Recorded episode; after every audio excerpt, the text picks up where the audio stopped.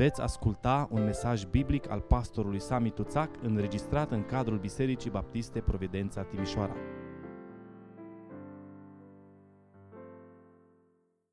Vă invit să deschidem Sfânta Scriptură împreună în cartea prorocului Isaia, capitolul 9, și vom citi de la versetul 1 și până la versetul 7. Isaia, capitolul 9, de la versetul 1 la versetul 7. Totuși, întunericul nu va împărăți veșnic pe pământul în care acum este necaz. După cum în vremurile trecute a acoperit cu o cară țara lui Zabulon și țara lui Neftali, în vremurile viitoare va acoperi cu slavă ținutul de lângă mare, țara de dincolo de Iordan, Galileea neamurilor. Poporul care umbla în întuneric vede o mare lumină. Peste cei ce locuiau în țara umbrei morții răsare o lumină. Tu înmulțești poporul, îi dai mari bucurii și el se bucură înaintea ta cum se bucură la seceriș, cum se veseli, veselește la împărțirea prăzii. Căci jugul care apăsa asupra lui, toiagul care îi lovea spinarea, nu iaua care, celui care l-a suprea, le-ai sfărâmat ca în ziua lui Madian. Căci orice încălțăminte purtată în învălmășala luptei și orice haină de război tăvărită în sânge vor fi aruncate în flăcări ca să fie arse de foc. Căci un copil ni s-a născut, un fiu ni s-a dat și domnia va fi pe umerii lui. Îl vor numi minunat sfetnic, Dumnezeu tare, Părintele veșniciilor, Domn al păcii. El va face ca domnia lui să crească și o pace fără sfârșit va da scaunului de domnia lui David și împărăției lui. O va întări și va sprijini prin judecată și neprihănire de acum și în veci de veci. Iată ce va face râvna Domnului oștirilor. Amin. Vă rog să luați loc. Profeții Vechiului Testament au avut multe lucruri, foarte multe lucruri de spus despre venirea lui Mesia, Fiul lui Dumnezeu care va instaura împărăția lui Dumnezeu pe pământ. Isaia este unul dintre ei. Aș spune, Isaia este într-un fel, așa e numit de mai mulți teologi, evanghelistul Vechiului Testament. Într-o perioadă de 64 de ani, de la anul 740 și până la anul 680 înainte de Hristos. Isaia a fost purtătorul de cuvânt al lui Dumnezeu pe timpul domniei a patru împărați de la Ierusalim. Ozia, Ioatam, Ahaz și Ezechia. În vremea aceea era o vreme grea, o vreme cumplită, aș spune, pentru poporul lui Dumnezeu. Pe de o parte, Israelul sau regatul de nord fusese dus în robie.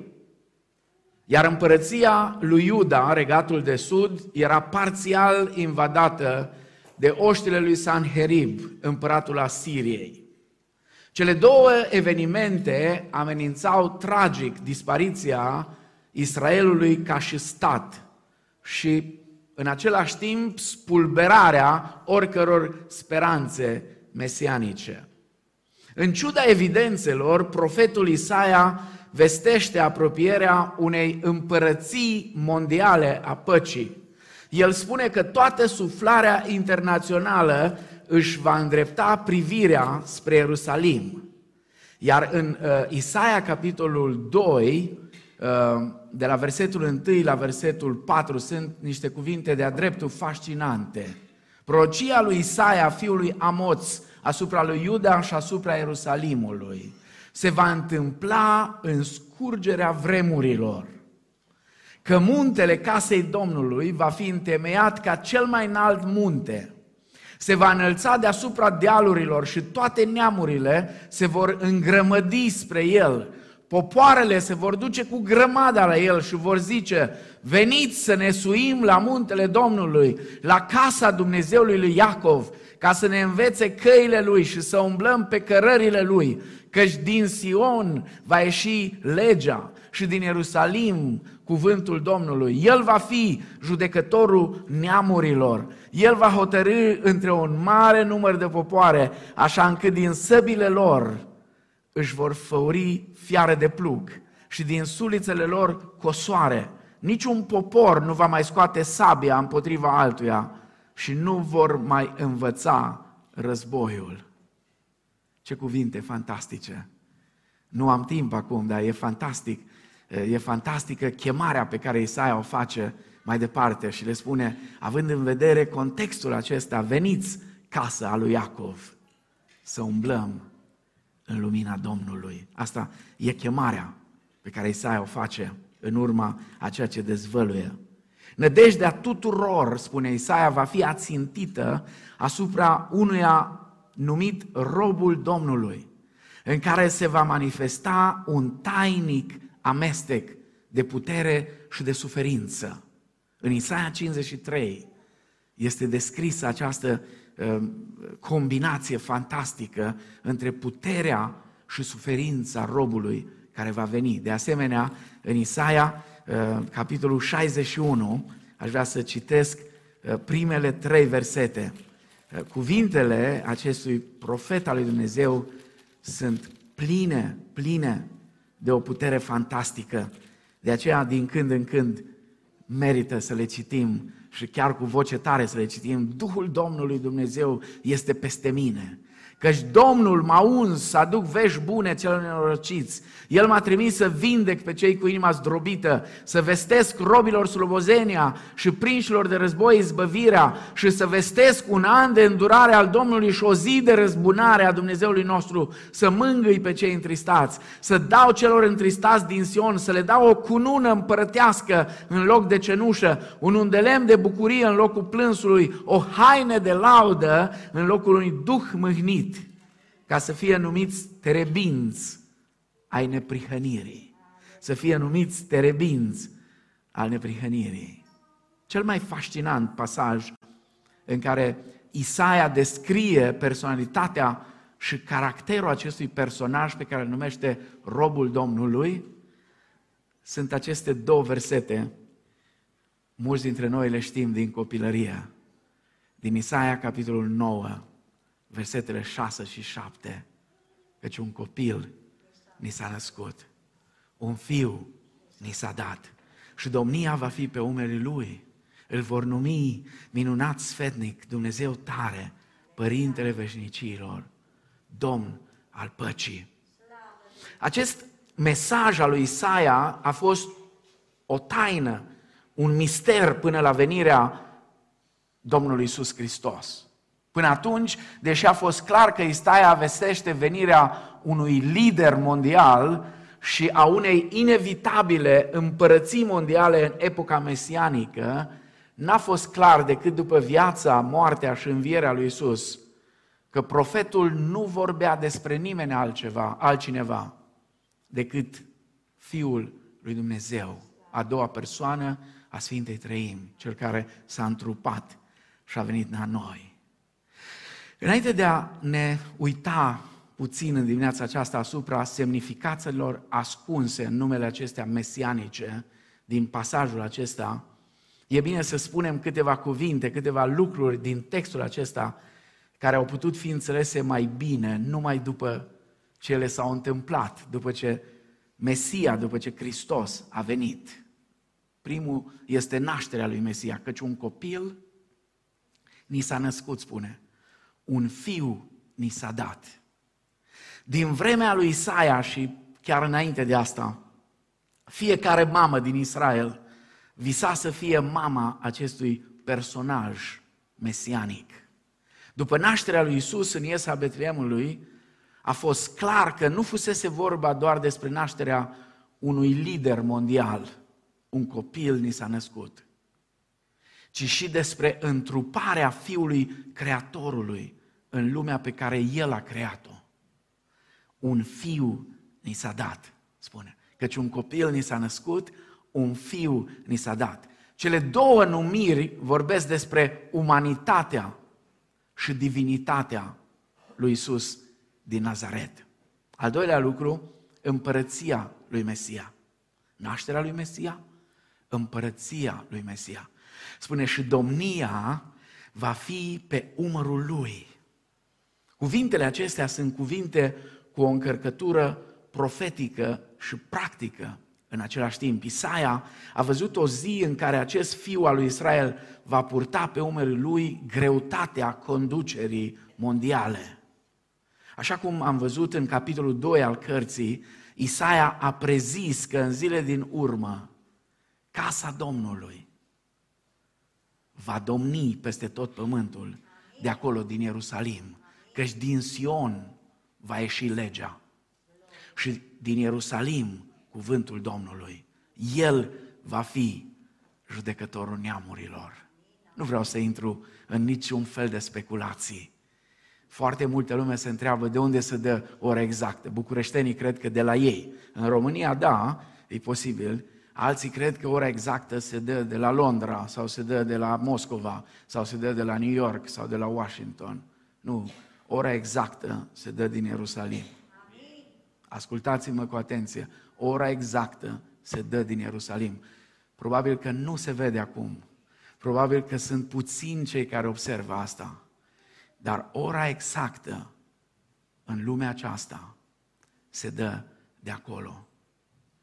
Apocalipsa, cea din urmă, cartea Bibliei, spune că un înger al lui Dumnezeu va proclama în ziua aceea împărăția lumii a trecut în mâinile Domnului nostru și ale Hristosului Său și El va împărăți în vecii vecilor. Amin? Apocalipsa 11 cu 15. Nu am nimic cu ăia care tot sperie lumea, cu tot felul de anticriși pe care îi tot inventează. Nu spun că nu vine. El a venit și încă vine. Spiritul lui e din vremea lui Ioan. Ioan spune asta, ați auzit că va veni anticrist și el a și venit. Dar atâta vorbesc despre anticrist că nu mai au timp să vorbească despre Hristos. Noi vorbim despre Hristos pentru că indiferent ce se întâmplă, indiferent prin ce ne va trece Dumnezeu, e Dumnezeu, e suveran, va face ce vrea, dar vă rog nu uitați, e bun. E un Dumnezeu bun, plin de dragoste, care ne va ține în mâinile Lui și e atotputernic și în final împărăția întreagă, împărăția lumii a trecut în mâinile Dumnezeului nostru și ale Hristosului Său și El va împărăți în vecii vecilor. Amin. Ioan vede ca și ceva care deja s-a împlinit. Noi trebuie doar prin credință să așteptăm ziua aceea când și de fapt se vor împlini lucrurile acestea. Practic, cei care și-au plecat deja genunchiul înaintea lui Hristos, găsesc o mare mângâiere citind despre ziua aceea de la urmă. Știți că am învățat la istorie, în mitologia greacă, era un personaj legendar. Numele lui era Atlas. Omul ăsta avea povara să poarte globul pământesc pe omerii lui. Vedeți, până și acolo între păgâni era o speranță ascunsă. Speranța aceasta ascunsă în mitologie vorbea despre necesitatea cuiva care să facă asta, să țină întreg pământul pe umerii lui. Și Isaia spune că el există. Acela care poate să țină tot pământul pe umerii lui există și este suficient de puternic să o facă. Umerii lui care sunt suficient să poarte poverile tuturor oamenilor, poate astăzi să poarte și povara cu care tu vii la el. El purtata pe umerii săi povara lumii. El poate purta și povara ta. Amin? Dacă ai o povară în sufletul tău, las-o pe umerii lui. Lasă-o să o poarte el. Nu mai purta singur. Lasă-o. Lasă-o să poarte el. Apoi, da, nașterea lui Mesia, împărăția lui Mesia și caracterul lui Mesia. Spune, îl vor numi. La evrei, fiecare nume poartă în el un mesaj important. N-am timp, dar ar fi atât de multe exemple. Atât de multe exemple în care am putea să vedem cum fiecare nume care îl găsim pe paginile Sfintei Scripturi are de-a face cu caracterul acelei personaj. Vestește caracterul celui ce îl poartă și nu de puține ori destinul pe care era chemat să-l împlinească. Numele care i s-au dat lui Isus din Nazaret sunt o descriere, o caracterizare a robului domnitor venit să rezolve problemele lumii și să așeze pe pământ împărăția lui Dumnezeu. Fie că acceptăm sau nu acest adevăr, este important să știm că Scriptura cinstește numele lui Isus. Scriptura cinstește numele lui Isus și noi trebuie să-i cinstim numele. Amin? Sunt cel puțin câteva motive întemeiate care ne dă Scriptura. Este numele în care trebuie să fim mântuiți.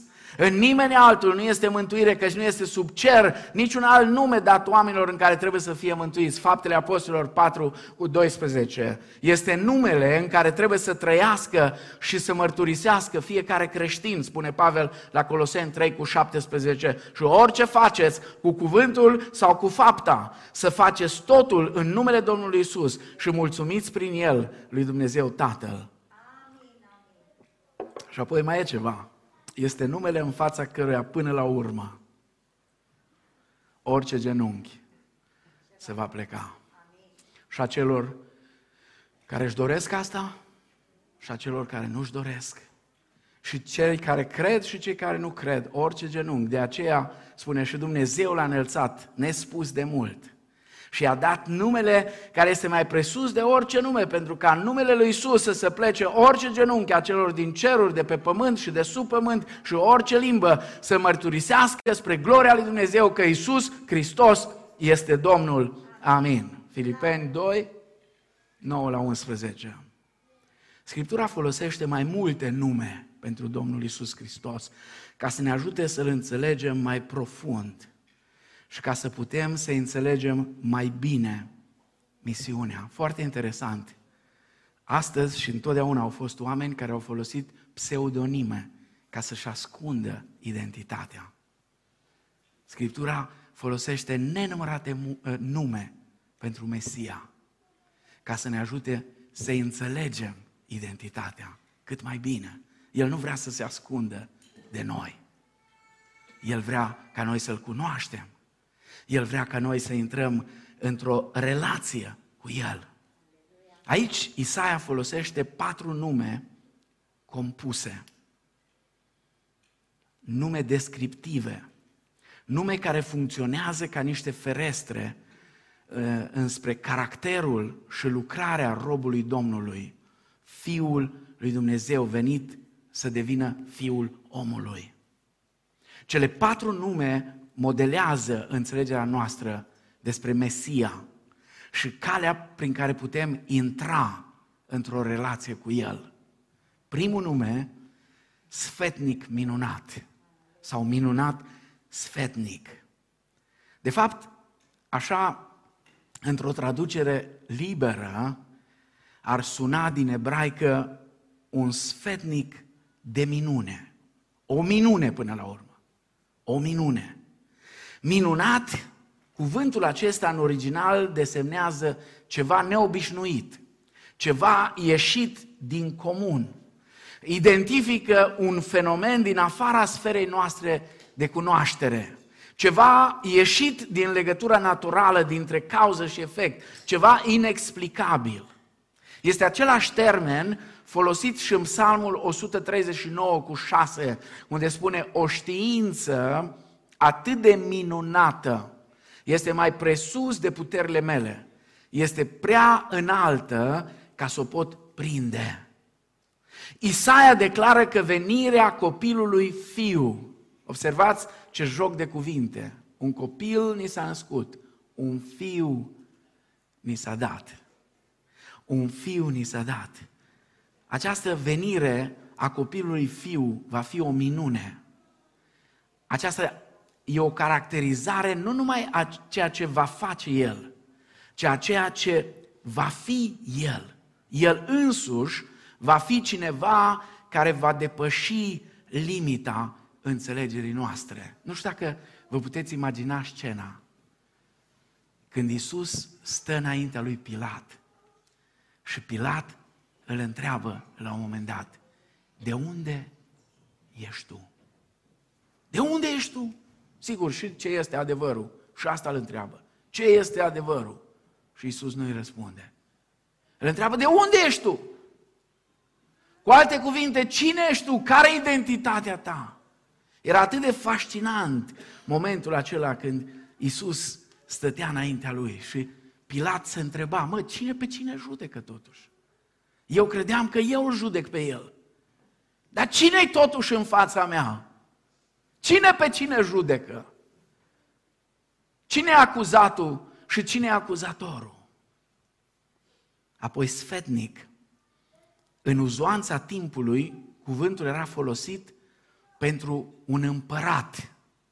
Dar nu orice fel de împărat, ci un împărat bun care își sfătuiește poporul. Acesta este sensul în care este folosit de profetul Mica, în Mica, capitolul 4, cu versetul 9.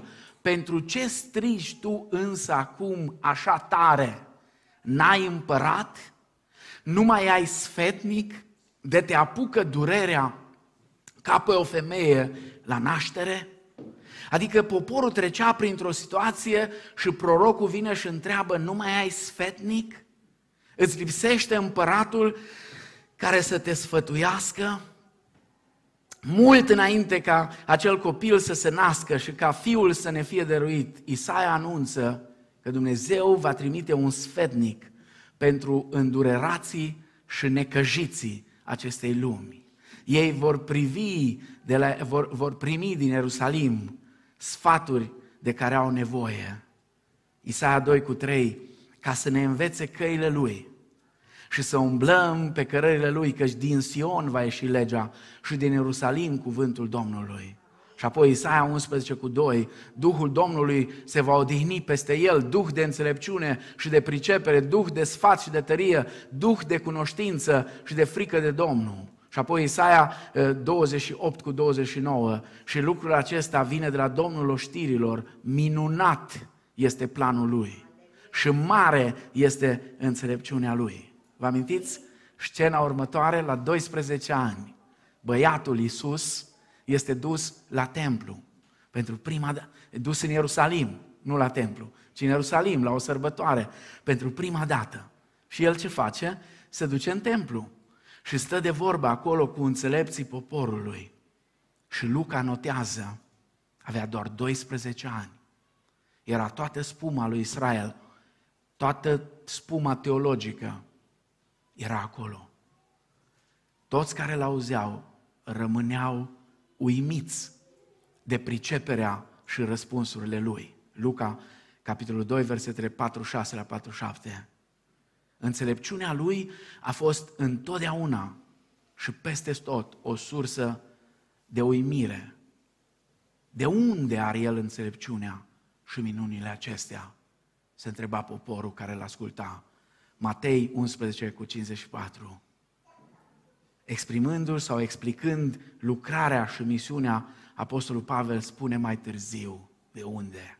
În El, în Hristos, despre Hristos vorbește, în care sunt ascunse toate comorile înțelepciunii și ale științei. Coloseni, capitolul 2 cu 3. Știu că nu-i la mod astăzi, dar vreau să vă spun cei mai mari oameni de știință care au existat vreodată pe pământul acesta. Și mai ales în ultima mie de ani, de când avem date mai concrete, cei mai mari oameni de știință, în marea lor majoritate, în majoritatea covârșitoare, au fost oameni care au crezut în Hristos, care au crezut cuvântul lui Dumnezeu, care au crezut în Dumnezeu. Da, există o pseudoștiință care a încercat să le elimine pe Dumnezeu. Dar adevărații oameni de știință au fost oameni care au crezut în Dumnezeu, care au realizat că în El sunt ascunse toate comorile înțelepciunii și ale științei. De aceea, să știți, eu nu înțeleg pe creștinii care se simt, uh, frust, nu frustrați, dar simt cumva că sunt inferiori, ă, că numai proștii cred, spun unii. Ei săracii de multe ori să nu vorbim cât de inteligenți sunt. Și atunci mulți creștini au acest complex. Dar aici e atât de clar. În El, în Hristos, sunt ascunse toate comorile înțelepciunii și ale științei. Nu uitați, cei mai mulți oameni de-a lungul istoriei în Europa, în America și în zonele civilizate și apoi în Africa și în alte părți, cei mai mulți care au învățat să citească, au învățat să citească pe Biblie. Pe Biblie au învățat să citească. Dumnezeu cunoaște toate lucrurile și le cunoaște dintr-o dată. El știe sfârșitul unui lucru înainte de începutul lui. Iar Isus Hristos, Domnul, este Cel care ne sfătuiește după voia lui Dumnezeu. Ce este asta? Voia lui Dumnezeu este ceea ce am face și noi, de bună voie și cu bucurie, dacă am cunoaște toate lucrurile. Biblia însă ne spune că la Marea Judecată toți oamenii îi vor da dreptate lui Dumnezeu. Acolo vor afla într-adevăr toate lucrurile. Dar pentru unii s-ar putea să fie mult prea târziu. Mult prea târziu. Al doilea nume, primul minunat sfednic sau sfednic minunat.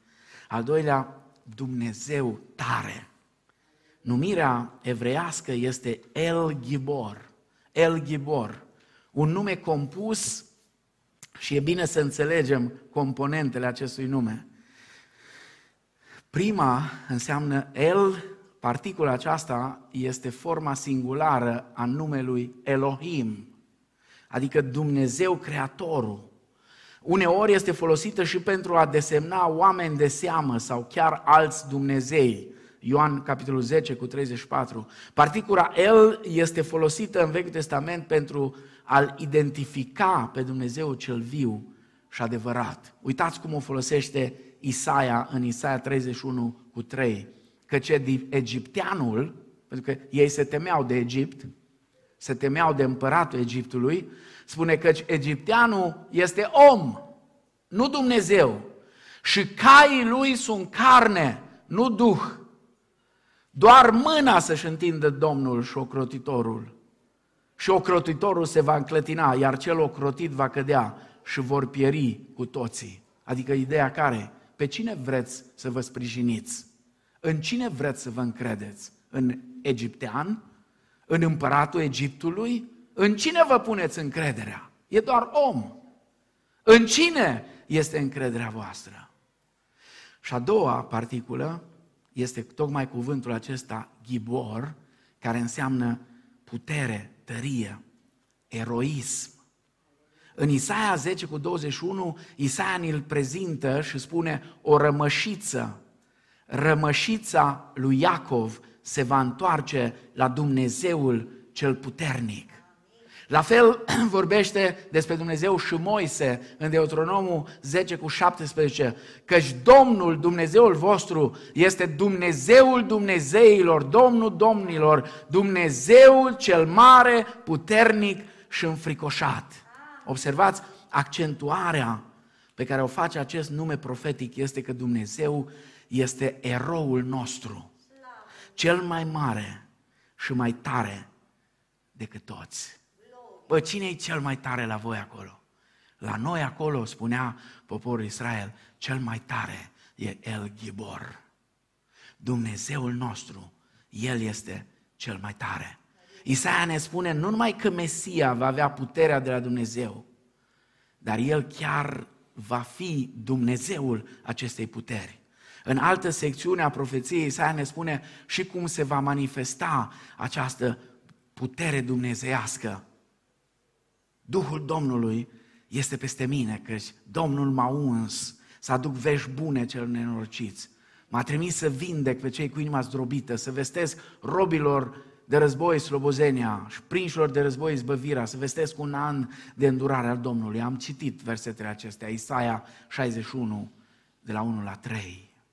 Cât a trăit printre noi, Domnul Isus și-a însușit această descriere, făcând-o pe cetea misiunii sale, în Luca, capitolul 4, versetele 16 la 22, chiar acolo la sinagoga de la Nazaret, când i s-a dat sulurile să citească. a spus, astăzi s-au împlinit cuvintele acestea. Dar știți ce e interesant? Când Domnul Iisus ia sulul din Isaia și citește, evită să spună o zi de răzbunare. De ce? Pentru că El a venit întâi să aducă anul de îndurare. Ziua de răzbunare vine numai la final. El n-a venit să aducă răzbunare. De aceea a putut să-i spună acelei femei care a fost prinsă în, în, în adulterul ei, femeie, unde sunt părâșii tăi? Nimeni nu te-au sândit? Nimeni, Doamne. Nici eu nu te o sândesc. De ce? N-a venit să o sândească, n-a venit să se răzbune. A venit să aducă îndurare, a venit să aducă pace. Nicodim și-a dat foarte bine seama de asta când i-a spus, învățătorule, știm că ești un învățător venit de la Dumnezeu, căci nimeni nu poate face semnele pe care le faci tu, dacă nu este Dumnezeu cu el. Ioan capitolul 3, versetul 2. Ucenicii și-au dat seama de asta. Maria Magdalena și-a dat seama de asta după ce a fost schimbată de puterea lui. Saul din Tars și-a dat seama de asta în faptele capitolul 9. Iisus a fost El Gibor înainte de nașterea sa din fecioară. Toate lucrurile au fost făcute prin El, spune Scriptura. Și nimic din ce a fost făcut n-a fost făcut fără El. Iisus a fost El Gibor în timpul vieții sale, a avut puterea asupra naturii. Luca, capitolul 5, spune, taci fără gură. Și apoi îi spune lui Petru, aruncă-ți mreaja în partea dreaptă și vei vedea într-o, într-o altă ocazie puterea asupra bolilor, puterea asupra demonilor, puterea asupra păcatului, puterea asupra morții. Puterea lui a fost una publică, așa cum mărturisește Petru la Rosalii. Iisus din Nazaret, om adevărit de Dumnezeu înaintea voastră prin minunile, semnele și lucrările pline de putere pe care le-a făcut. El în mijlocul vostru, după cum bine știți, Iisus Hristos este El Ghibor și astăzi pentru noi. Este sursa noastră de putere, căci veți primi o putere când se va pogorâ Duhul Sfânt peste voi și veți fi martori în Ierusalim, în toată Iudea, în Samaria și până la marginile pământului. Faptele 1 cu 8. Iar Apostolul Pavel în Filipeni 4 cu 13 spune pot totul în Hristos care mă întărește. El este El Ghibor. Ba mai mult, această putere ne păzește astăzi astăzi. Astăzi când ne confruntăm cu pandemie, astăzi când ne confruntăm cu crize la nivel economic, la nivel social, El este Cel care ne păzește și ne păstrează pentru veșnicie, spune Petru la 1 Petru 1 cu 5. Voi sunteți păziți de puterea lui Dumnezeu prin credință pentru mântuirea gata să fie descoperită în vremurile de apoi. Al treilea nume, Părintele veșnicilor. Părintele veșnicilor. Acest nume depășește cu mult numele dat lui Avram, care era socotit părintele poporului evreu. În limbajul străvechi, expresia părinte al cuiva sau altceva desemna posesia. Vă amintiți că Domnul Isus îl numește pe Satan tatăl minciunii. În sensul că el a fost cel care denaturat pentru prima dată adevărul. Pentru prima dată în universul acesta, Satan a fost cel care a distorsionat adevărul. Și de aceea el a devenit cumva proprietarul minciunii. El este posesorul minciunii, el este tatăl minciunii. Este important să remarcăm că în profeția lui Isaia, Mesia este concomitent și fiu, spune un fiu ni s-a dat, și părinte. Părintele veșnicilor. El a devenit copil prin întrupare, dar era din totdeauna părinte, posesor al veșniciei. Înțelegeți? El prin întrupare a devenit copil, dar el din totdeauna era părinte. Aceasta înseamnă câteva lucruri. Înseamnă că El locuiește și are în posesie eternitatea. Spune în Isaia 57 cu 15 că așa vorbește cel prea înalt, a cărui locuință este veșnică și a cărui nume este sfânt. Eu locuiesc în locuri înalte și în sfințenie. Vreți să auziți partea a doua? Eu locuiesc în locuri înalte și în sfințenie, dar sunt cu omul zdrobit și smerit, ca să înviorez duhurile smerite și să îmbărbătez inimile zdrobite. Amin? Ăsta e Părintele Veșnicilor, care e numit mai înainte Dumnezeu puternic sau atot puternic, Dumnezeu tare. În ce constă tăria? Tăria lui constă că el e cu omul zdrobit și smerit, pentru că e tată, e părinte, ca să învioreze duhurile smerite, să îmbărbăteze inimile zdrobite. Numele lui este veșnic. Spune, numele lui va dăinui pe vecie, cât soarele va ține numele, cu el se vor binecuvânta unii pe alții și toate neamurile îi vor numi fericit. Binecuvântat să fie Domnul Dumnezeului Israel, singurul care face minuni. Binecuvântat să fie în veci slăvitul lui nume tot pământul să se umple de slava lui. Psalmul 72, versetele 17 la 19. El este sursa tuturor lucrurilor. Spune Apocalipsa 21, 6, 7, apoi mi-a zis, a isprăvit, eu sunt alfa și omega, începutul și sfârșitul, celui ce este sete îi voi da să bea fără plată din izvorul apei vieții, cel ce va birui, va moșteni aceste lucruri, eu voi fi Dumnezeul lui și el va fi fiul meu. Aceste declarații despre eternitatea lui Mesia au câteva implicații importante pentru noi. El este preexistent, este atot suficient.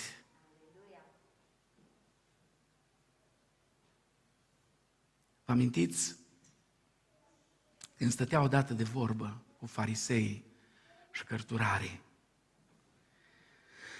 și el le spune, dacă ați fi de la Dumnezeu, ați crede cuvintele mele. Ei spuneau, noi suntem fiii lui Avram. El spune, nu, nu sunteți fiii lui Avram. Pentru că dacă ați fi fiii lui Avram, ați crede în mine. Și ei îl jignesc și îi spun, noi nu suntem copii născuți din curvie. Avem un singur tată pe Dumnezeu. Ioan capitolul 8 cu versetul 41, făcând aluzie cumva la nașterea lui dubioasă. Dar Domnul Iisus știți ce le spune? Înainte ca să fi fost Avram eu sunt. nu spune am fost eu. Nu, nu, spune sunt eu. Înainte să fi fost. Și spune, n-ai nici 50 de ani. N-ai nici 50 de ani.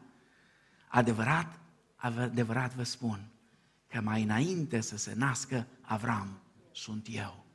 Ioan capitolul 8, versetele 51, 58. Este evident că Domnul Isus se plasează pe sine în afara istoriei și spune că Avram a avut descoperiri profetice despre persoana și lucrarea lui. Ultima afirmație pare o greșeală gramaticală. Înainte să se nască Avram, eu sunt. Dar este în fapt o afirmație a existenței lui în afara sferei spațiu-timp. Și Ioan, botezătorul, confirmă asta. Spune, El este acela, vorbind despre Isus. El este acela despre care ziceam, după mine vine un om care este înaintea mea. Observați? El vine după mine, dar este înaintea mea. De ce? Căci era înainte de mine. Dragii mei, acest părinte al veșnicilor ne primește în brațele lui veșnice. Ne face parte, spune Pavel la 2 Tesaloniceni 2 cu 16, de o mângâiere veșnică.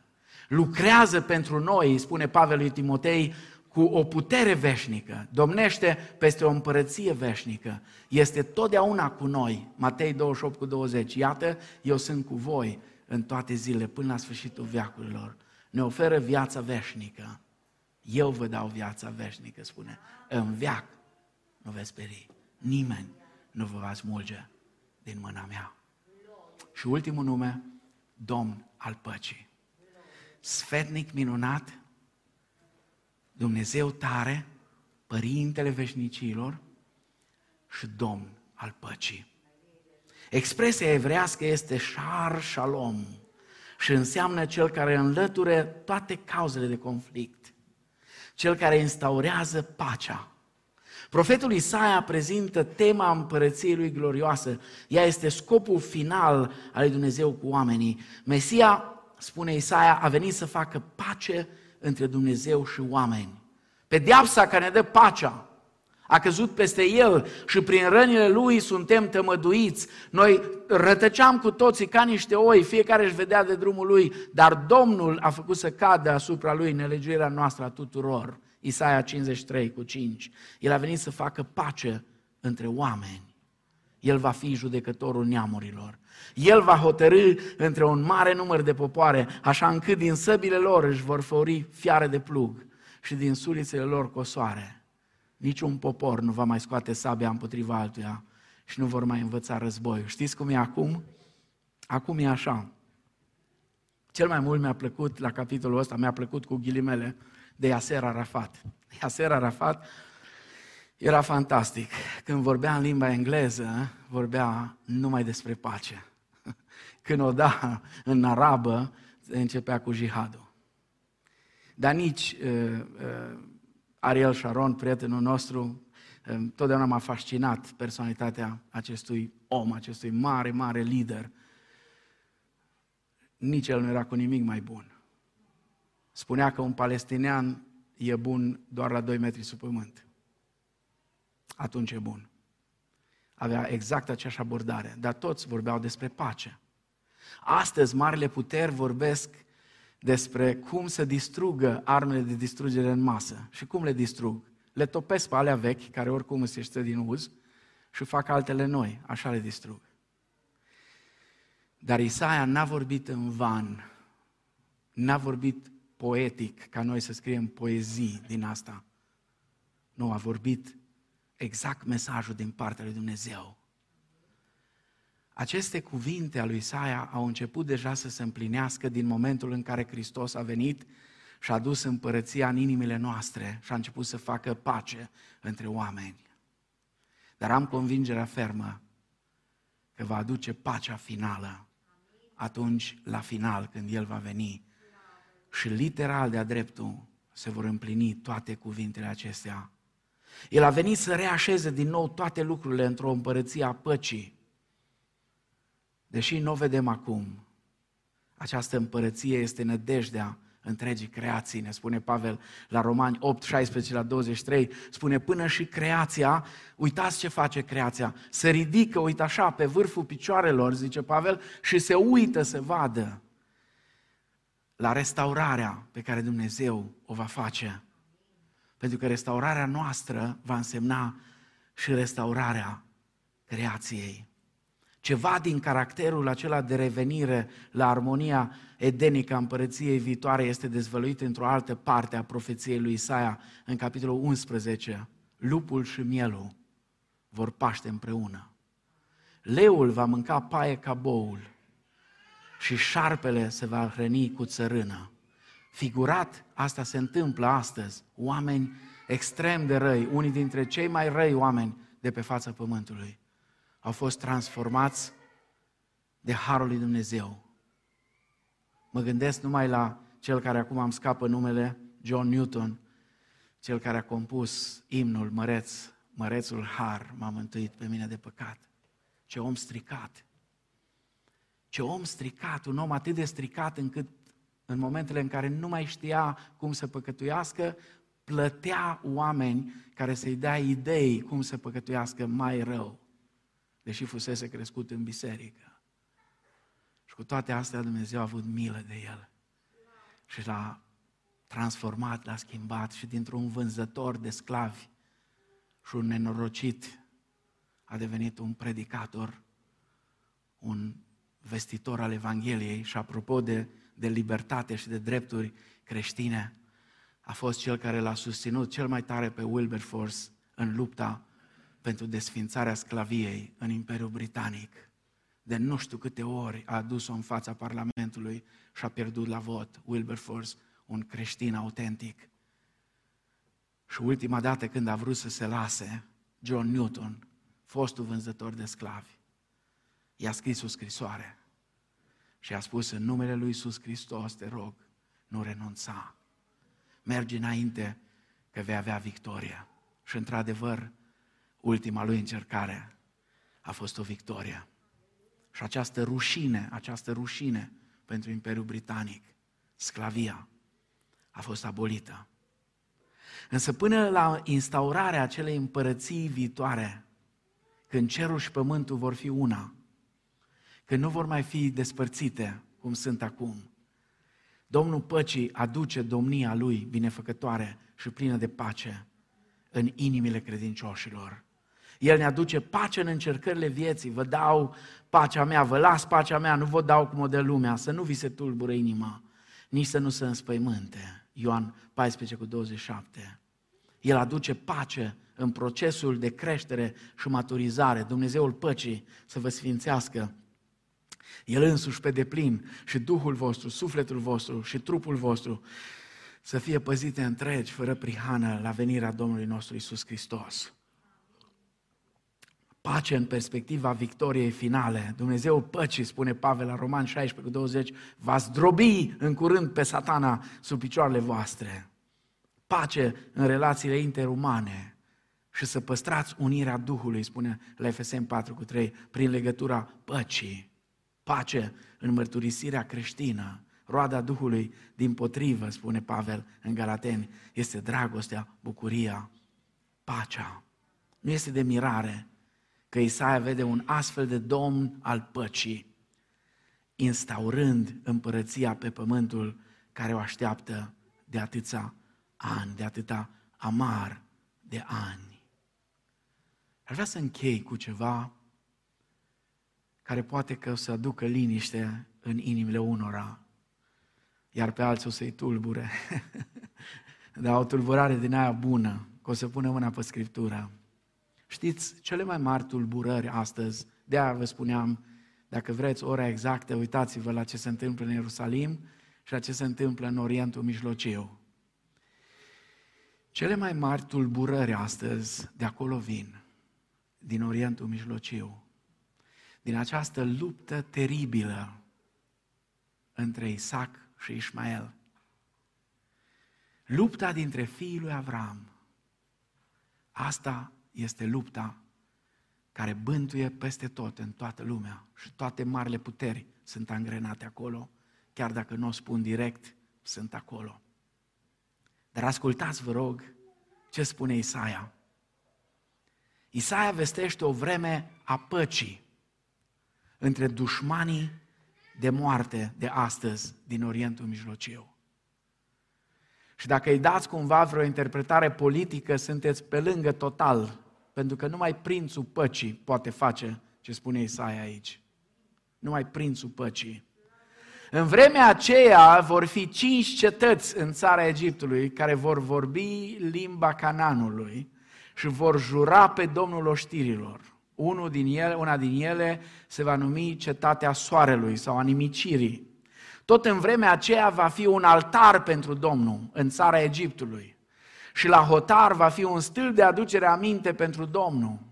Acesta va fi pentru Domnul știrilor un semn și o mărturie în țara Egiptului. Ei vor striga către Domnul din pricina supritorilor și El le va trimite un mântuitor și un apărător care să izbăvească. Atunci Domnul se va descoperi egiptenilor și egiptenii vor cunoaște pe Domnul în ziua aceea, vor aduce jertfe și daruri de mâncare, vor face juruințe Domnului și le vor împlini. Astfel va lovi pe egipteni, îi va lovi, dar îi va tămădui. Ei se vor întoarce la Domnul care îi va asculta și îi va vindeca. În aceeași vreme va fi un drum care va duce din Egipt în Asiria Asirienii se vor duce în Egipt și egiptenii în Asiria și egiptenii împreună cu asirienii vor sluji Domnului. Tot în vremea aceea, Israel va fi al treilea, unit cu Egiptul și cu Asiria, ca o binecuvântare în mijlocul pământului. Domnul oștirilor îi va binecuvânta și va zice, binecuvântat să fie Egiptul, poporul meu, și Asiria, lucrarea mâinilor mele și Israel, moștenirea mea. Isaia, capitolul 19, versetele 18 la 25. Această perspectivă profetică a lui Isaia, împărăției păcii, este prezentată în anunțul îngerului pentru Fecioara Maria. Îngerul i-a zis, nu te teme, Maria, căci ai căpătat îndurare înaintea lui Dumnezeu. Și iată că vei rămânea însărcinată și vei naște un fiu care vei pune numele Isus. El va fi mare și va fi chemat Fiul celui preanalt și Domnul Dumnezeu îi va da scaunul de domnie al tatălui său David. Va împărăți peste casa lui Iacov în veci și împărăția lui nu va avea sfârșit. Acum, oricine poate vedea că această profeție a rămas deocamdată neîmplinită. Să se fi înșelat îngerul, să fi văzut Isaia lucruri ciudate, să se fi răzgândit Dumnezeu, nici de cum. Deocamdată, niciodată Dumnezeu nu schimbă programul lui profetic. Deocamdată însă, la nivelul acesta, împărăția este la stadiul de nu încă, adică este încă în viitor.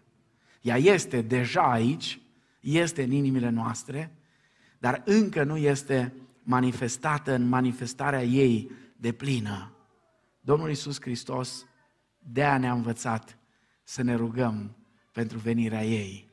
De-aia noi spunem așa, Tatăl nostru care ești în ceruri, sfințească-se numele Tău, vie împărăția Ta și facă-se voia Ta, precum în cer, așa și pe pământ. Un lider mondial și o împărăție mondială. Asta așteptăm. El a venit, el a început instaurarea acestei împărății, dar va reveni și va încheia ceea ce a început. Și noi vom domni împreună cu El. Noi vom judeca pe îngeri, împreună cu El vom judeca lumea. Împreună cu El vom stăpâni pământul și cerul. Totul va fi sub picioarele Lui. Totul va fi a Lui și al nostru. E ca și, cum spunea un poet român, sunt străin și călător, n-am aici palate, dar în țara fără nori ale mele toate, toate stele de sus, tot ce n-are în veci apus, prin iubirea lui Isus, ale mele toate, tot ce-i sus și tot ce-i jos. Nu uitați, nu cei aroganți vor stăpâni pământul, ci cei blânzi vor moșteni pământul. Nu cei care râd și nu mai pot de bucurie astăzi vor fi cei mari, ci cei care plâng, ferice de cei ce plâng, că cei vor fi mândriați. Domnul Iisus a vorbit atât de clar despre asta, despre acel timp în care împăratul împăraților și Domnul Domnilor va domni peste întreg pământul și peste întreg cerul. Și noi vom domni împreună cu El. Dacă, desigur, ne-am înrolat în familia Lui, în armata Lui, în împărăția Lui, încă de aici. Domnul să vă binecuvinteze. Amin.